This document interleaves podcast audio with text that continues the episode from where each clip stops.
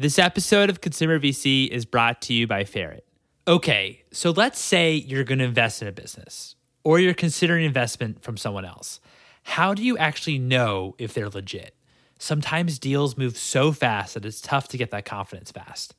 Luckily, there's Ferret, the first relationship intelligence tool for savvy investors and CEOs who need to know who they can trust. Running a quick search on Ferret can give you information like past lawsuits, bankruptcy, fraud allegations, new coverage, and also can be used to verify past successes that they claim. A new relationship is always exciting, but that also means trust is important from the start.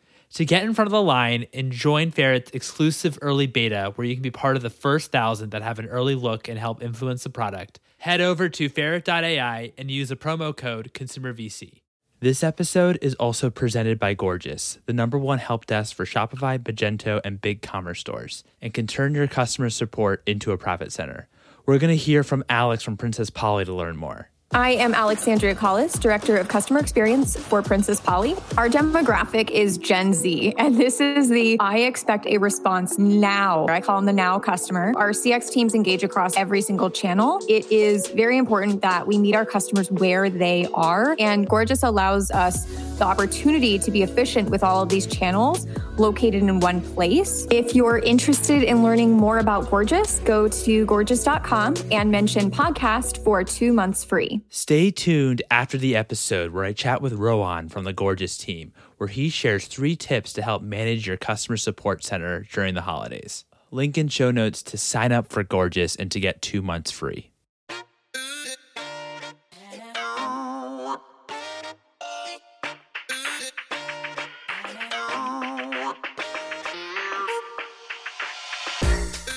Hello, and welcome to the Consumer VC. I am your host, Mike Gelb, and on this show, we talk about the world of venture capital and innovation in both consumer technology and consumer products. If you're enjoying this content, you could subscribe to my newsletter, theconsumervc.substack.com, to get each new episode and more consumer news delivered straight to your inbox.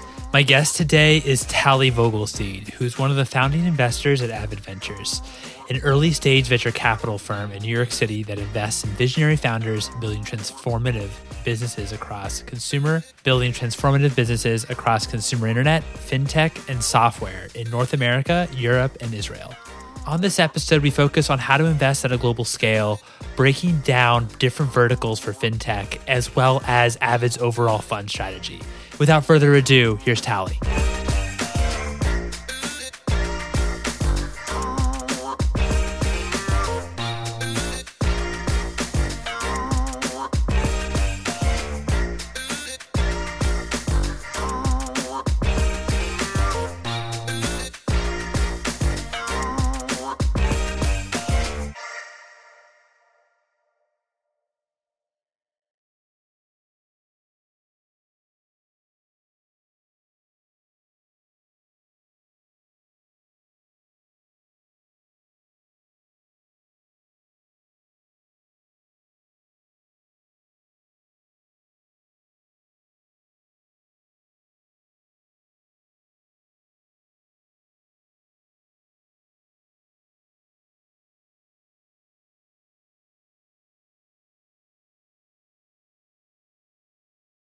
Tali, thank you so much for joining me today. How are you doing? I'm good. Thank you for having me on the show. Oh, it's an absolute pleasure. So, what got you into finance and venture capital? I've always really loved math and been very entrepreneurial. I grew up as one of eight siblings, and my siblings and I would always have math competitions and try to brainstorm startup ideas together. Two of my sisters recently started a company together. I've 15 year old brother who started a woodwork woodworking business recently.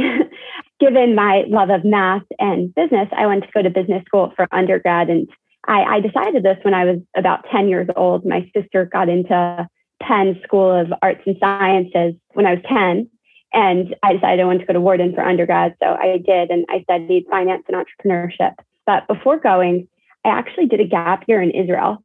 And I did a semester at Hebrew University and I volunteered for a semester. And I heard a lot about the startup nation being huge and growing in Israel, but I didn't actually get to experience that during my year. So I went back one summer when I was in school and I interned at a venture capital firm in Israel called Genesis Partners and thought it was the coolest job in the world.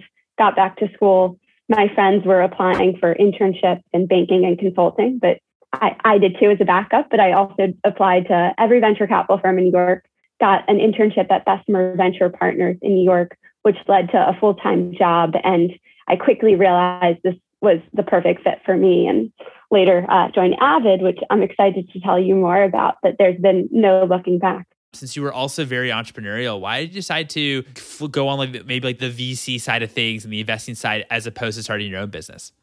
I thought about it before. I had some internships at startups, but uh, I think it's so exciting to just get to see so many different business ideas, to get to meet and work with so many incredible founders and and just learn so much in so many different areas. Maybe I have a short attention span and don't like to stick to just one thing. It's something that I, I did think about. And actually, I spent two years at Bessemer out of undergrad and decided I wanted to do something more entrepreneurial from there, since Bessemer is an institutional firm that's been around for over 100 years.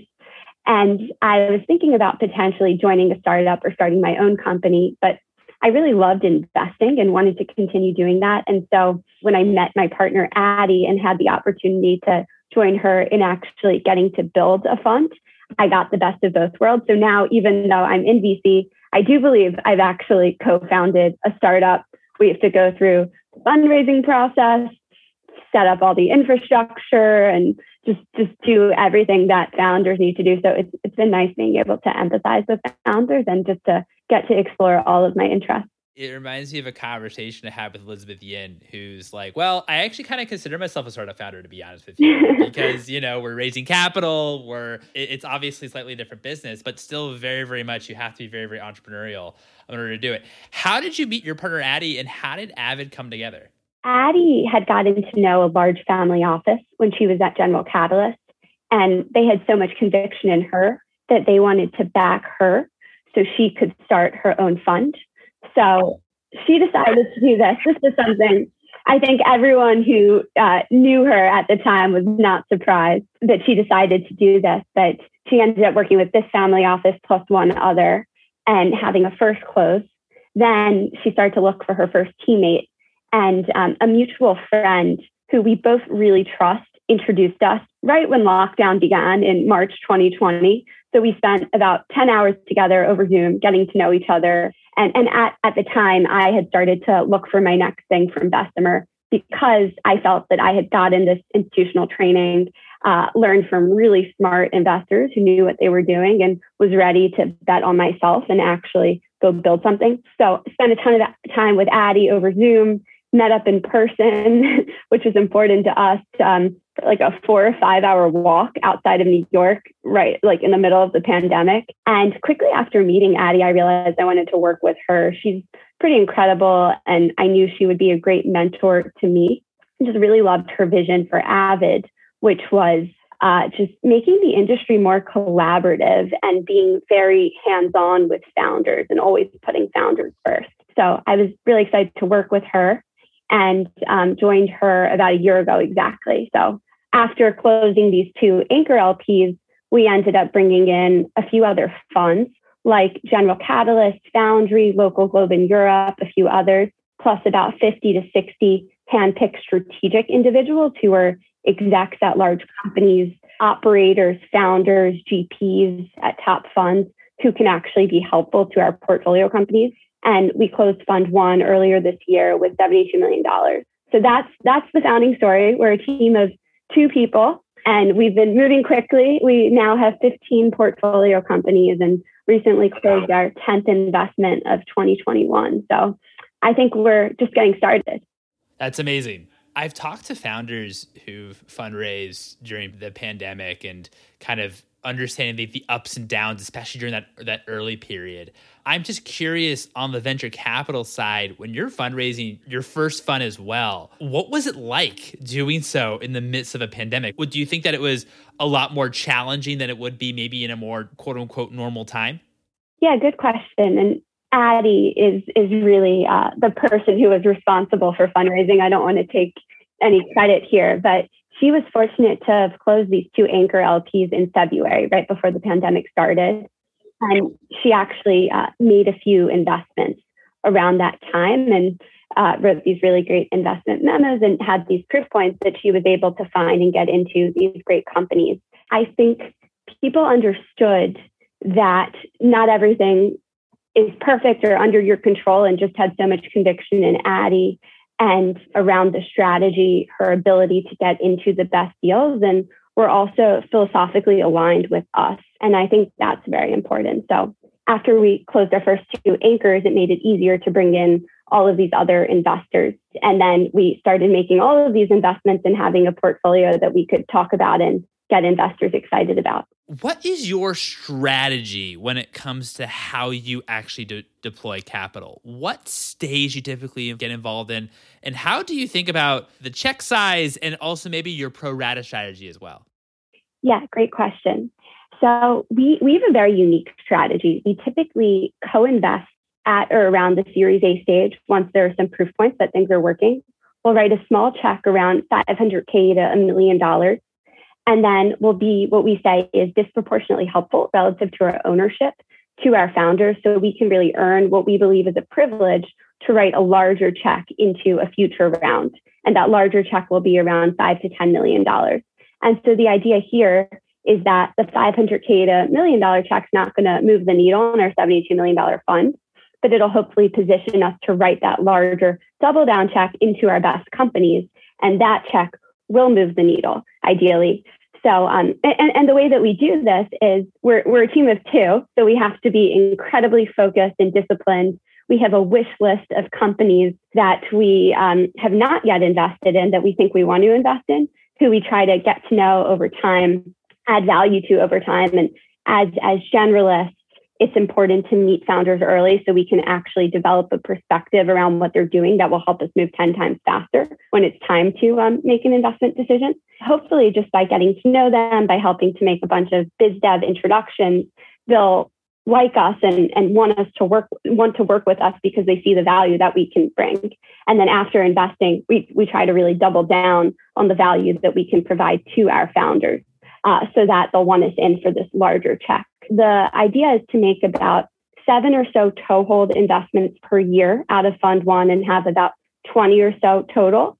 And then to have about seven or eight chunkier double down positions out of fund one and, and to really dedicate a ton of time to um, each company that we work with. And because uh, the way that we try to be disproportionately helpful is by acting as an outsourced strategic CFO. Uh, and really getting into the weeds of the data to help founders build the strategic growth model or KPI dashboard will hopefully know when things are working very early and be able to make those decisions on whether we, we want to invest more.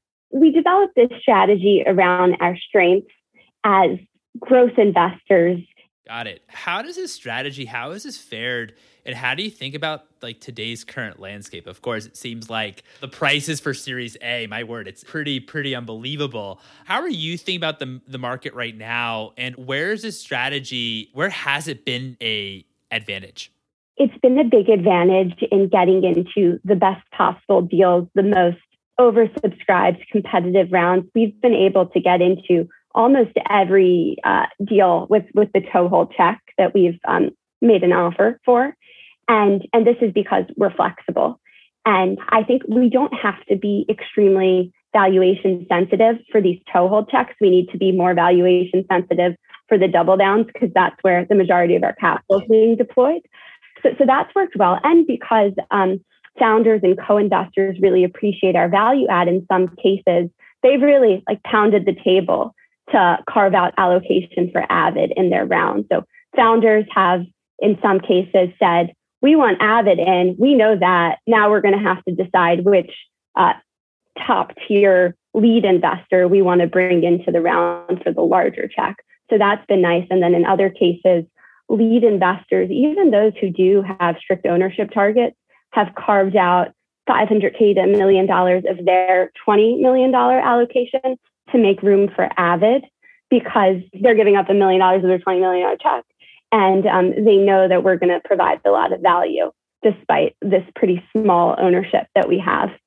so, so that's been working well. And then to answer your question on pricing, this valuation, the market is pretty insane right now. However, um, outcomes are a lot bigger than they've been in the past, particularly in categories like fintech. And I know Bessemer, where I used to work, they recently published a bunch of their memos. And Bessemer in every memo will include a scenario analysis. So you can look at uh, their memos for companies like Twilio, Shopify, Twitch, some other companies. And, and I think there's real value there. I think Shopify is only going to become a bigger and bigger, more valuable company. So I think even though valuations are pretty insane compared to what they were around 2012 or even two years ago, um, I think there's more value to be created. And especially now with COVID tailwinds that make many potential customers just much more receptive to digital options. And I think there's just so much opportunity to really uh, create value across so many different industries that are very antiquated. So hopefully these valuations actually make sense. And I think even if they don't, even if there's going to be a correction, as long as we're able to invest in the absolute best companies, we're going to make money. And it's okay to pay up uh, a few months or a year or so ahead of traction just to secure allocation in the absolute best company. Yeah, I mean, I appreciate you bringing up the Shopify example. It reminds me a little bit of a conversation I had with Eric Paley, who said VCs notoriously get market sizing wrong. And he brought up the example of like when Fitbit started, right? What was the wearables market back then? Really wasn't much, right? But of course, wearables have become such a big market now. And what you're looking for are markets that are small right now, but you know have really really fast CAGRs or you know have really really fast growth rates. And I've also had other investors on the show that say, I don't want to worry about TAM. I don't even want to think about TAM because almost because I know that I will get it wrong. With all this being said, since your fund is very focused on TAM and the market size, how do you think about all these things? Because in the Shopify, for example, like they were thinking about the market size back then when the Series A happened. How do you think about what it takes and maybe what are maybe some of the elements or threads that you see that makes a market investable or you think it could get big? We do think about TAM, as you mentioned, it's pretty critical to our model. However, we like to give companies a ton of credit for uh, what does not exist at the time when we invest based on their vision, based on opportunities that we've seen for other similar companies like vertical software, for example. I think there's a huge opportunity to add payments as a new revenue stream to at least double the market size pretty instantly, like companies like Toast as one example. POS system for restaurants. Originally, they were just selling software. And I believe, and I think this is public info, I believe today about half, 50% of their revenue comes from payment processing. And now, recently, they've started to work on adding a bunch of financial products and services uh, offerings for their customers to just continue to grow market size. So I have this thesis that it's not a unique thesis at this point, but every company is or is becoming a fintech company by adding some payments or financial component. And so I think doing that can really increase a market size. And we'll give companies for credit for that. We'll like really think how big could this possibly get and try to dream a little. And if the team is, is really fantastic and customers love the product, I think there's a way to just add more over time to grow market size. And, and then um, we recently invested in a company called Oyster, which is uh, it's a competitor of remote.com, Deel, Papaya Global. They're an HR platform for globally distributed teams. And so they make it super easy to hire an employee or contractor anywhere in the world. And because distributed work as a category is growing pretty exponentially, uh, we, we came into this deal at a pretty high price, $475 million post. However, this is one where we really, and it was the Series B, we really don't need to squint to see how big this can get, even though, based on the analysis I've run, I think this is about, I think before COVID, this was about a $20 billion industry. I think now it's a lot bigger. I think in a few years from now, it's going to be a lot bigger. And the fact that Addie and I would tell a bunch of our founders, hey, you know, Oyster exists. You don't have to actually set up your own entity and have this horribly frustrating experience to hire an employee in a foreign country. They would just light up our founders and they didn't realize something like this was possible. So I think that the fact that awareness is so low, yet demand is so high, makes it very clear that we're at an inflection point. And I think that's the most exciting time to invest in a new category. So it's nice when there's some evidence and some traction that proves there's a real market for this. And then signs that we're at this really exciting point where the market's just going to take off and there's an exciting white space opportunity. Sometimes I'll start to think of ideas for the company that the founder might not have. So I need to be careful not to do that and really just focus on what is the founder's vision for this business and is the team able to execute on this vision? And if the answers are yes to those questions, I'm willing to be very generous with my market sizing estimate. I would say your focus is fintech, but I know, as you say, um, so many companies are now going towards fintech. Ben Savage said when I had him on that the one misunderstood part about fintech is how massive it actually uh, can be and the actual potential it can be. But I'm curious within fintech, what do you seems to be a lot of opportunity. What kind of questions are you asking yourself? Whether it be what are maybe new markets that maybe are ripe for disruption and, and could use a fintech underlayer, or what just overall, like what markets or verticals look interesting to you? Yeah, good question. So I do believe that I am a generalist and every company is becoming a fintech company, which is why I'm a fintech focused investor, I guess. But I really do try to meet the best founders early, let those founders get me excited about the market they're going after, and then do a bunch of work around that market to get excited. Some categories that I have gotten excited about for that reason are mental health. I think there are so many COVID tailwinds there. So many companies are growing so quickly in this space, and it's important to just figure out ways that these businesses can be differentiated and make your one bet there because you can't invest in competitive companies. So, so, I've been spending a lot of time there. I've also been spending time in um, digital banking for underserved groups and recently invested in a company called Majority, which is a digital bank for immigrants. And um, ha- happy to talk more about this investment, but uh, I think immigrants have been, and immigrants is very broad. There are over 180 different immigrant communities that fall into this group. But immigrants broadly have been very underserved by financial institutions, and there's just this massive opportunity to uh, provide 10x plus better product for them to help them with everything from international calling to sending money home to um, having a bank account uh, and just fulfilling all of their basic needs. So, so this company majority helps them do that. And I think there are also interesting um, banking opportunities for, for other underserved groups like freelancers, especially as that market continues to grow. And many freelancers, they'll love their job that they have and want to focus on, on what they actually want to do rather than like the back office. Because if you start your own business, you have to worry about setting up the business, like dealing with payments, like invoicing, taxes, and all of that's a nightmare for many freelancers. And so I think there's a big opportunity to make this really easy for them and help them just focus on, on their passion and what they're good at. Uh, other categories I've been excited about, like distributed work broadly. I think the category is growing like crazy and there needs to be better tools, including like mental health tools to uh, support remote workers and make sure they have a great experience and are as productive as they can be. When do you think, because it seems like everything is kind of getting verticalized, when do you think it makes sense for a company to focus on maybe one specific group of people that maybe might be underserved versus maybe take a bit more of a broad approach? I think it comes down to the group that they're serving and how homogenous their needs are.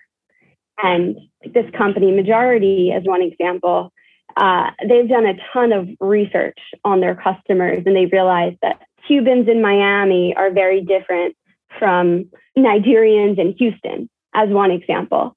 And so immigrants might sound like a specific group, but they're act- as I mentioned, they're actually like over 180 different immigrant communities, and so they're scaling from by on a community by community basis to just provide a great customer experience to each group. And there are many parts of their product that can be repurposed for each community, but just a few tweaks that they have to make. And so I think their ability to really focus and provide a great experience to each specific group rather than focusing on this broad segment is really what sets them apart, especially when compared to many of these other digital banking for immigrants companies that have been popping up. So I think in other cases, everyone has the same needs. And why not just go after that mass market opportunity? I really appreciate that example of majority because it shows too when it comes to focus and making sure you, you never isolate any of your customers or consumers. It reminds me a little bit and I know this is quite different, but it reminds me a little bit of a conversation I had with Mark Gainey when who's the founder of Strava.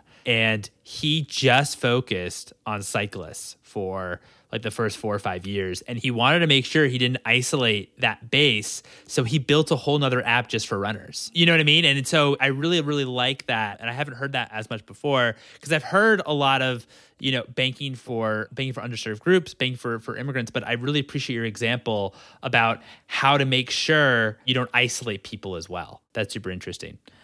And and the dream, the ideal is you you scale community by community, or you scale from cyclists to runners and so on and so forth, and then start to see network effects across communities because maybe cyclists also really like to run or have family members who like to run and they'll share um, Strava with them for that reason. And, and with majority, there are many um, Cubans in Miami who have family members or friends or like their cousin's husband uh, from a different community in another city.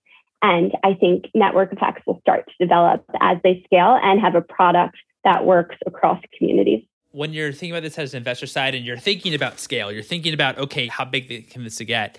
And when you're developing different communities and really penciling in, I'd imagine if you're almost becoming like a community manager, managing these and have these very, very different types of customers along the point of the way, it can also be challenging to scale, right? Yeah, I think the key here is that the customers aren't very, very different.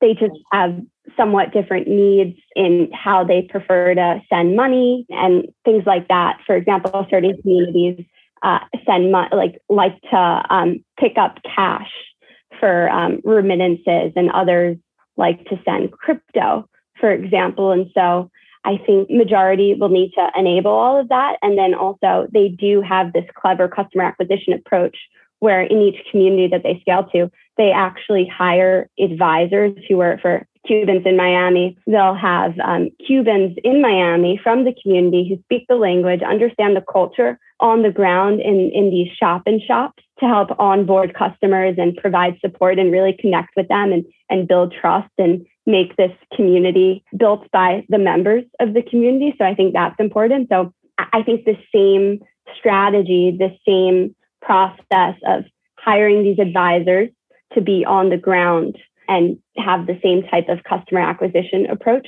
can scale across communities. We'll just need to do it for every community that they enter. And then the product will be pretty similar because most immigrants, regardless of which group they're in, have the same basic needs of banking, sending money, calling home, and uh, that that is scalable. It's just some more minor differences that need to be um, developed for each community. So, as an investor, you're looking for okay, if there are different subsegments, what are maybe the features that are all that are similar? And hopefully you have maybe more similarities and differences. But then also making sure, of course, the differences with in your case, you know, how they bank or how they like to withdraw money um, or send money, make sure you're of course have those features or, or or have that as part of your stack. And so that makes sense. Okay, cool. Yeah. And I I think it's it's going to be really hard to do this, which is why I think this company majority will actually develop a moat because the team is so uh, execution oriented. And I believe this is the right team to pull it off if anyone's going to,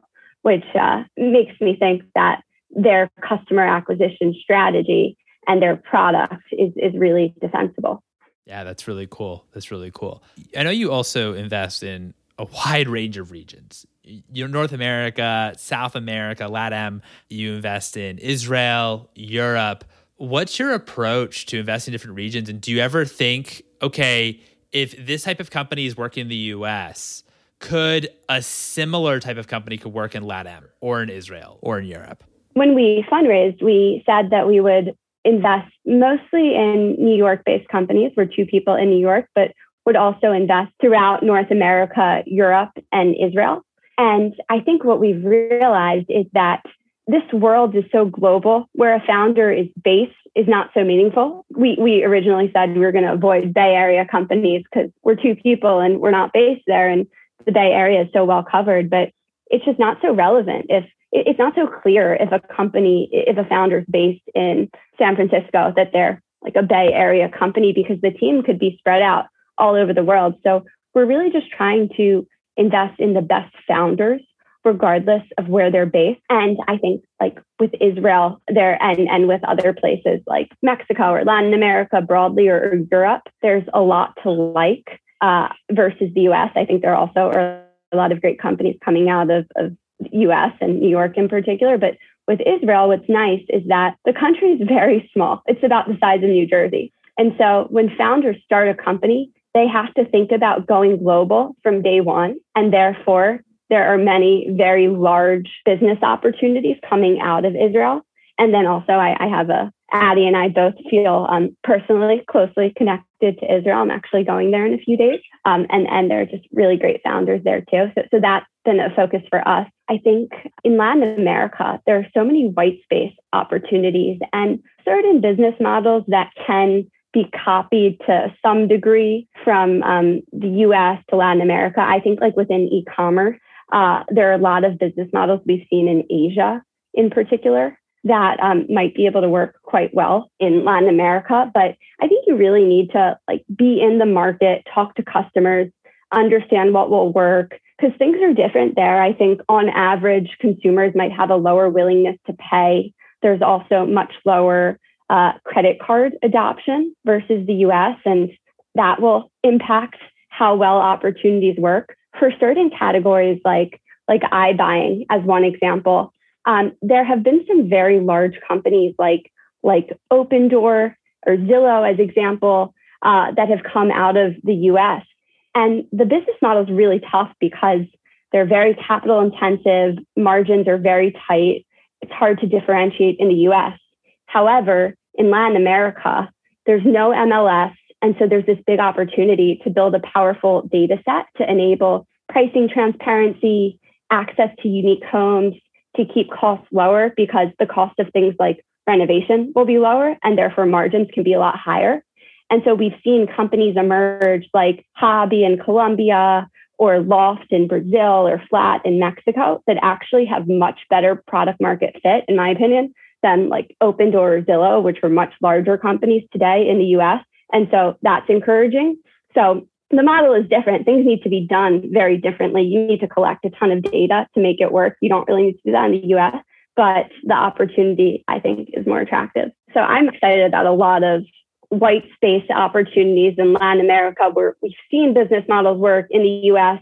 Uh, there's a very crowded market here. Companies have raised at very high prices, but in Latin America, there's just a lot less competition. And if you can find verticals where uh, th- that might be more attractive rather than less there, given uh, regional dynamics, I, I think that's worth uh, looking into. And then Europe is another area I want to talk about because we've now made four investments in Europe. There's incredible engineering talent in Europe, which I think is very interesting. And like I'm based in New York, so the time difference isn't so bad. So I've been spending a lot of time uh, looking at European businesses, and something to think about there is regulation. The regulatory environment there is very different than it is in the US. And, and also, you often need to expand on a country by country basis. And so, for a US company to enter Europe, uh, they might have some challenges based on regulation and, and this expansion dynamic. And so, we recently invested in a company which is competitive with a company called Hotmart, which is in um, Latin America and the US. They've done very well. They acquired a business called Teachable in the US um, and have been scaling here. And they're a creator economy platform that helps solopreneurs sell digital products. And they've been trying to get into Europe for a while. They've hired many team members there, but they've been struggling because that handling is very complicated for their business model in Europe. And we invest in a company that has been focused on Europe from day one. They've, they've handled this. They know the regulatory environment very well. And so it sets them up to compete with this very large, successful business who's actively, aggressively trying to enter Europe.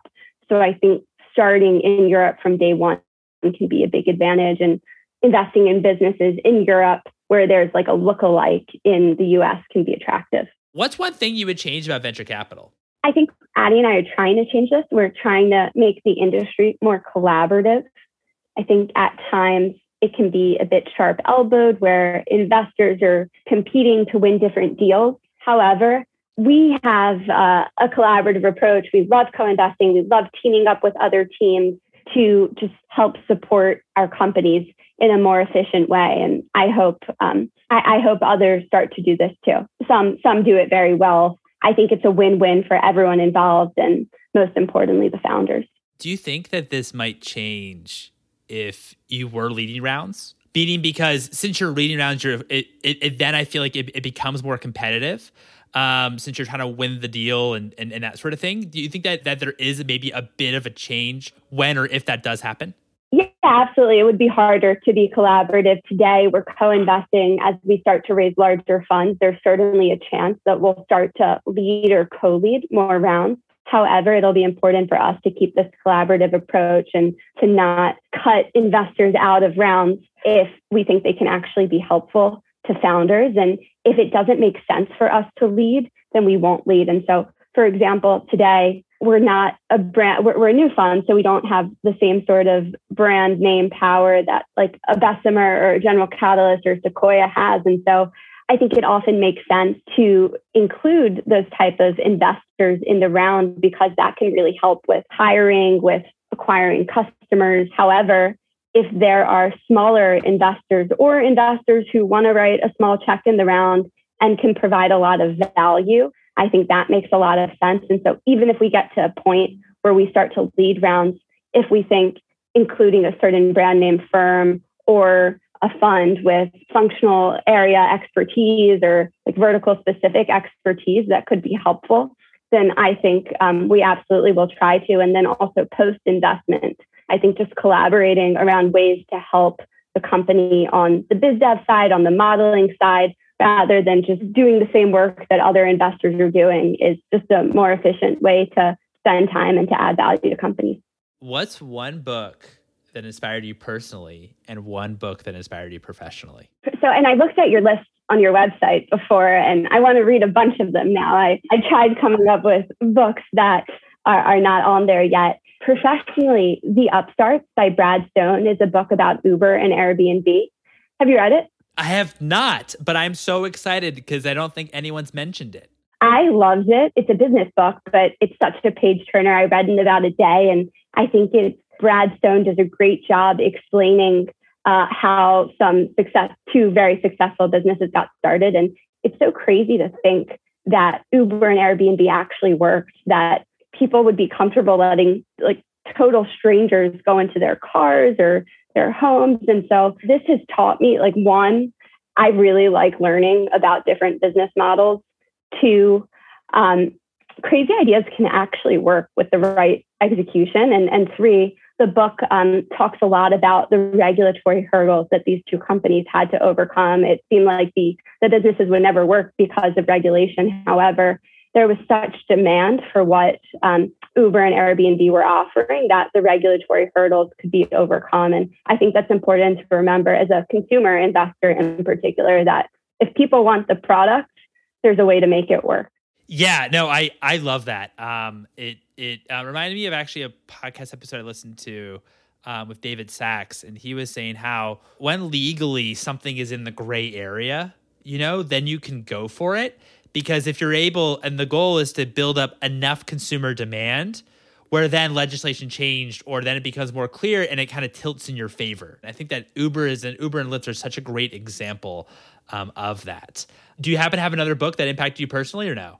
I read The Silent Patient recently and I loved it. It has nothing to do with my work. And this reminded me that I really love to read and just totally disconnecting from work is a very healthy thing that we should all try to do more. I typically try to read business books when I read so that I can be productive and just continue learning. But it's so important to, to actually take breaks. And I also wanted to mention this book because I think everyone should read it. It's really good. awesome. Awesome. Well, I am so excited to add these to the book list. This is great. Um, and I appreciate you checking out the book list. That's really kind of you.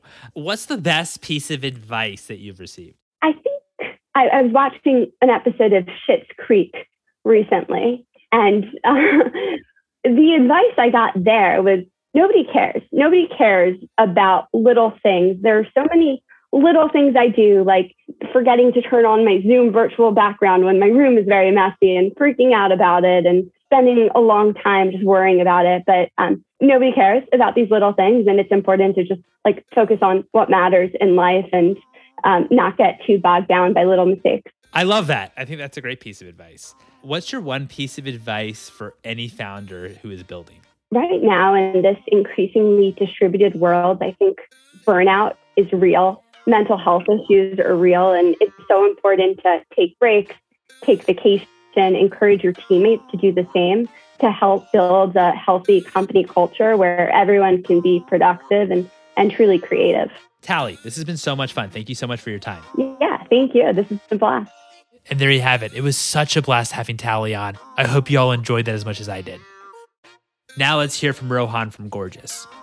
Rohan, thank you so much for joining me today. How are you? I'm doing very well, Mike. How about yourself? I'm doing fantastic. I would love to learn a bit more about your company, Gorgias. Yeah, absolutely. Well, uh, Gorgias is an e commerce focused help desk. We are an omni channel solution. We aggregate a bunch of different channels that brands utilize to communicate with their customers, uh, things like email, chat, phone, SMS, social media um, any way really to get in touch with potential customers or customers that are looking to buy from your brand. What we do at Gorgias is we build in a lot of automation and machine learning into the back end of the product. A lot of times, what customers are asking to brands is, Where's my order? What's my shipping status? Things that are very common and very repetitive. Uh, and what we do at Gorgias is we help brands automate certain things so that they don't have to spend a lot of time focusing on those common and repetitive requests, but that they can actually spend a lot of time focusing on things that are much more complex in order to drive revenue uh, out of the CX function.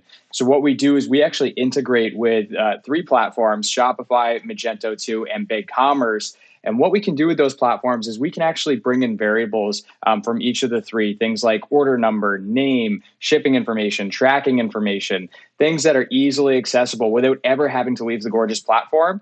And that makes things so much easier for the agents on the brand side of things to get back in touch with customers and make sure that they're helping them in the most efficient way possible. And I always like to talk about uh, social media as well. We have ad comments from Facebook and Instagram, we have Messenger, and we also have Instagram DMs, which is one of our most widely requested features uh, all across our customer base that we can actually bring into the Gorgias platform and help brands communicate with customers and prospective customers, uh, you know, perhaps before they ever hit their website. And so we're very e-commerce focused. We have about seven thousand brands all across the spectrum, from early stage e- uh, from early stage e-commerce to much later stage mature companies as well. And we're also very international. That's awesome. So you're able to with Gorgias to uh, brands can consolidate all requests that they get from customers, all the customers' tickets, asking where their orders are in one location. Sounds like it's going to save a lot of time. Yeah, absolutely. I mean, like gone are the days where brands are just using email to communicate with with their customers, right? They're using email, they're using social media, SMS is something that brands are really utilizing, especially over the last year or so. There's so many different ways to get in front of customers. CX is much more of a proactive activity now than it ever has been, as opposed to just purely reactive. And at Gorgias, we help brands make things more efficient from from an aggregation and automation perspective. So you have over 7,000 customers, which is amazing, 7,000 brands. From your perspective, when does it make sense for a brand to be thinking about partnering with Gorgias or be using Gorgias? It's a good question. Really, our baseline set of requirements is that you know they sit on Shopify or, or BigCommerce or Magento 2, and that with the integrations that we have with those three platforms, that immediately makes any brand that's uh, looking to consolidate tickets uh, qualified customer for us, right? And so we have customers that are doing, you know, say 300 to 350 tickets a month, and maybe they're just using a couple different channels like just email and and phone, for example. And then we have much more mature brands on the enterprise level that are accepting tens of thousands of tickets uh, and have multiple multiple agents on the brand side working to get back to customers. And one of the things that we do differently at Gorgias is we actually don't price based on the number of heads that you have using Gorgias on the brand side. So we're not going to charge you for each additional user that you have on the platform. We're actually just going to charge based on ticket volume. And, and that's how we determine where on the spectrum you are. And for that reason, it generally, in combination with all of the automation we build in, it tends to be very cost effective for brands. And not only are they saving potentially on that side of things, but they're also able to generate sales through the automation and machine learning that we have built in and it gives a bunch of people access to the platform. So if someone on the engineering team wants to hop in or the CEO wants to hop in, they can do so and it's not going to cost the brand anymore. That's awesome. That's awesome. As we're approaching the holidays here, what are three tips for managing the customer experience that you have for the brand? Since obviously in retail, the holiday period is the busiest time. Number one um, is personalize all your interactions with customers. The worst thing that you can do as a brand is make your customers feel like they're just a number, not an actual person. And in the event where you're not getting back to customers in a sufficient amount of time, or you're not getting them the right answer, or you're not addressing them by name, it's very likely that a combination of these things or even one of these things is going to convince that customer to go to a different brand. I mean, there's so much competition out there nowadays that consumers are willing to pay a couple extra bucks just for that more personal interaction with the brand. And so make sure you're personalizing that interaction with your customers and making them feel like you want to have a relationship with them long term. Number two is automate frequently asked questions. Uh, I talked a little bit about this earlier, but one of the most common requests we see, uh, especially in the D2C environment with brands, is you know where's my order? What's my shipping status? When is it going to get here? Questions that you and I have both asked in the past as well. And we're finding that agents are spending way too much time manually responding to these kinds of requests, and it's not allowing them to focus on really getting in front of prospective new customers um, via a number of other different channels. And so what we can do with the integrations is we can bring in the variables like name, order information, tracking information. Um, and we could set rules in the background to automatically respond to customers if they were to for example, ask about shipping or, or, status of their order. And that's just one example, but there are a number of other ways that, that brands can use automation. The important thing there, obviously, is to not overuse automation. There, there's only so much that you can do with, with that piece of the equation. And if you do overuse it, then that takes away from point number one, which is personalization. And number three, find opportunities to drive revenue through through customer support. Customer support, as I mentioned earlier, is no longer just a, a reactive piece of the organization. It's much more proactive nowadays. So institute live chat campaigns, hop on a page in front of a customer, uh, basically inducing them to make a purchase by telling them something that they want to hear or helping them out in, in making a decision in terms of product in your website. Utilize social media. If somebody comes and, and comments on one of your ads and says they love this product that you posted, respond to them directly in line from within Gorgias and provide them with a discount code to induce them to come to your website. Institute SMS campaigns. SMS is, is being widely adopted across the industry now, especially over the last year or so. And if you have a new product launch, announce it via SMS. People are on their phones all the time. And chances are they're at least going to click through that link to get to your website and take a look at what you have to offer especially if they've been customers of yours in the past. And, and if they haven't, then it's a chance to, to gain new customers. So be proactive, not reactive is point number three. And, you know, if you combine those three things, I think yeah, you're going to have a successful BFCM. No, I love that. I love that. So, in just to recap, number one, personalize all interaction with customers. We, we talk a lot about on the show about the trend of personalize, uh, personalizing products. Well, also personalize those interact with customers as well when they do have maybe uh, some pain points. If it goes so far. In your second point, automate frequency or, or have an FAQ sheet um, absolutely makes total sense. And the third point I love, which is turning your customer experience or your customer service center from a cost center into a revenue driver. And I think that is pretty amazing um, idea and also really cool because then you get then you can also influence a repeat rate and at the same time if you don't have a great customer service center if that's not fully baked out and you maybe aren't personalized with customers, then they might churn and you might lose them to a competitor. So that's awesome, Rohan. Thank you so much. Yeah, no, absolutely. I appreciate it. If you enjoyed this episode, I'd love it if you'd write a review on the Apple Podcasts. You're also welcome to follow me, your host, Mike, on Twitter at Mike Gelb, and also follow for episode announcements at Consumer VC. Thanks for listening, everyone.